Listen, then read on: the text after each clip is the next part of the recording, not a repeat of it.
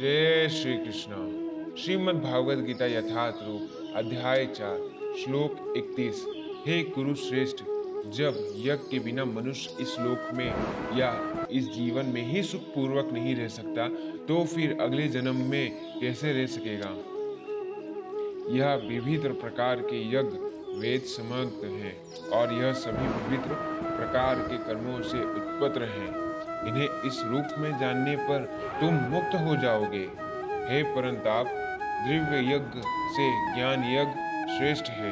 हे पात, अंतोगत सारे कर्म यज्ञों का आसन दिव्य ज्ञान में होता है। तुम गुरु के पास जाकर सत्य को जानने का प्रयास करो। उनसे विनती होकर जिज्ञासा करो। और उनकी सेवा करो। स्वयं रूप सिद्ध व्यक्ति तुम्हें ज्ञान प्रदान कर सकते हैं, क्योंकि उन्हें सत्य का दर्शन किया है।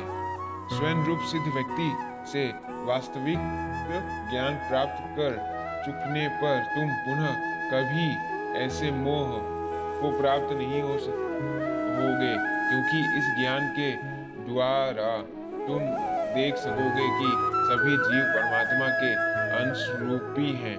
अतः वह सब मेरे हैं। यदि तुम्हें समस्त पापियों में भी सर्वाधिक पापी समझा जाए तो भी तुम दिव्य ज्ञान रूपी नाव में स्थिर होकर सुख सागर को पार करने में समर्थ होंगे। जैसे प्रज्वलित अग्नि ईंधन को भस्म कर देती है, उसी तरह अर्जुन, हे अर्जुन, ज्ञान रूपी अग्नि, भौतिक कर्मों के समस्त कर्म फलों को जला डालती है। अतएव,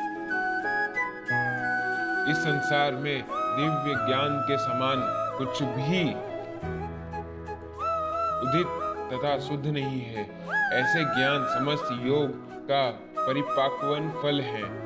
जो व्यक्ति भक्ति में सिद्ध हो जाता है, वह यथार्थ समय अपने अंतर में इस ज्ञान का आस्वादन करता है।